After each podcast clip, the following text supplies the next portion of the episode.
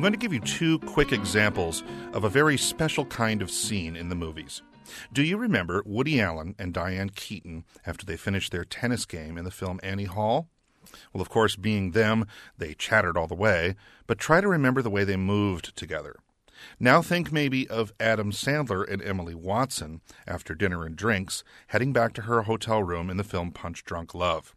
Not a word was spoken this time, but somehow the walk was the same. These couples float. I don't think I can better describe the phenomenon, either in the movies or in life, without diminishing it.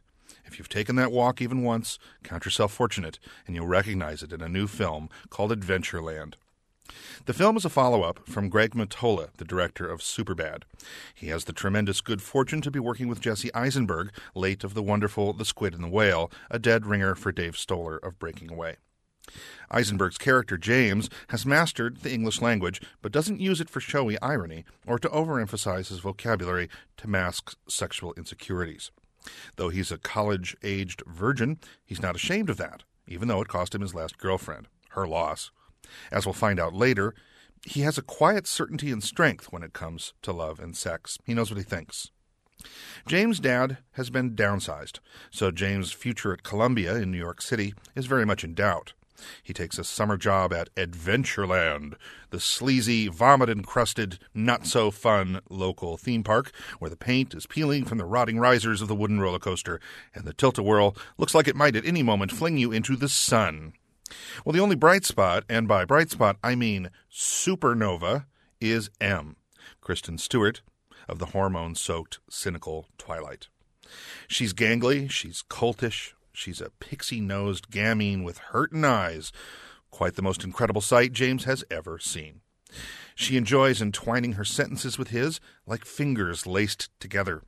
James is cute, not Ryan Reynolds male model cute, but Elliott Gould cute. Now stir in his romanticism, his honest directness, his romantic soul, and his ultra rare self confidence, and surely Em's a goner too, right? Right? We hope so. Well, like Adam Sandler and Emily Watson, James and Em don't need a lot of small talk.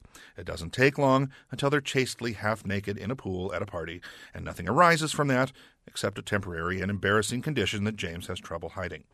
But that supercharged scene is nowhere near the most potent of the erotic reveries that lift large portions of the film out of the mundane and into the clouds. It's the way James and Em move through the world together. They do that with such ease, like old dance partners, because they're going to the same place, even though no destination has been discussed or is even in mind, because that destination is just the future.